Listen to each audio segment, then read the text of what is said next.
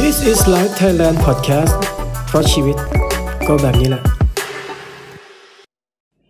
สวัสดีครับ คุณอยู่กับสรายุทธศรีครับ และนี่คือ This is Life Thailand Podcast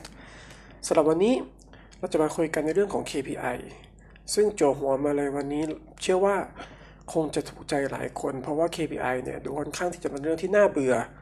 สำหรับใครหลายคน แล้วก็เป็นเรื่องน่าเบื่อที่อยู่ใกล้ตัวเรามากๆด้วย เพราะว่า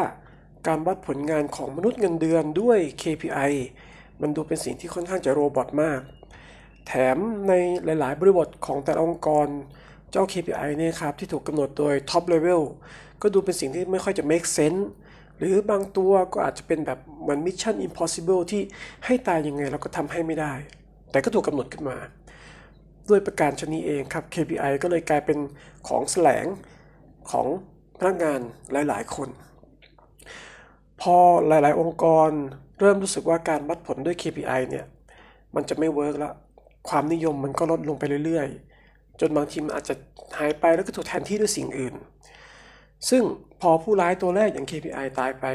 มันก็ย่อมที่ต้องเกิดผู้ร้ายคนใหม่ขึ้นมา ตัวนี้แสดงเห็นเลยครับว่าให้ตายยังไง ถ้าเรายังทำงานอยู่ในองค์กรในบริษัท เราก็ไม่มีทางที่จะหลีกหนี KPI ไปได้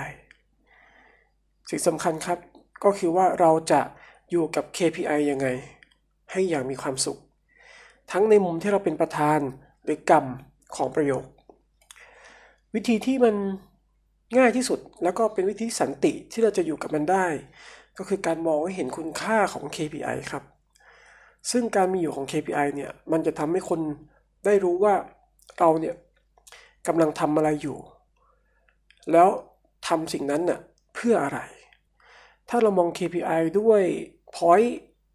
สองข้อที่บอกมาเนี่ยครับ มันก็จะทำให้เราเริ่มเห็นอะไรบางอย่างขึ้นมาบ้างแล้ว ข้อสำคัญก็คือว่าเราควรจะเอาเลนส์ที่เป็นอคติ ความคิดที่เป็นอคติต่างๆ ที่เรามีต่อ KPI เนี่ย ออกมาก่อน วางไว้ก่อน ลองเปิดใจยอมรับพินิจพิเคราะห์ให้ดี แล้วก็ดูในรายละเอียดที่มาที่ไปของ KPI ให้รู้สึกเหมือนว่า KPI เนี่ยเป็น เจตนาหนึ่งของบุคคลคนหนึ่งที่มีอำนาจในการกำหนดมันว่าเขาต้องการอะไร เมื่อเรารับมันมาแล้ว มันจะช่วยอะไรเราได้ เพราะอย่างน้อยๆเนี่ยครับเจ้า KPI เนี่ยมันก็ยังเป็นสิ่งที่พอจะบอกเราได้ว่า การทำงานของเราอะมีเป้าหมาย แล้วเป้าหมายนั้นก็ประเมินค่าได้ด้วย ขอบคุณที่ติดตาม This is Life Thailand Podcast แล้วพบกันใหม่วันพรุ่งนี้ สวัสดีครับ This is Life Thailand Podcast เพราะชีวิตก็แบบนี้แหละ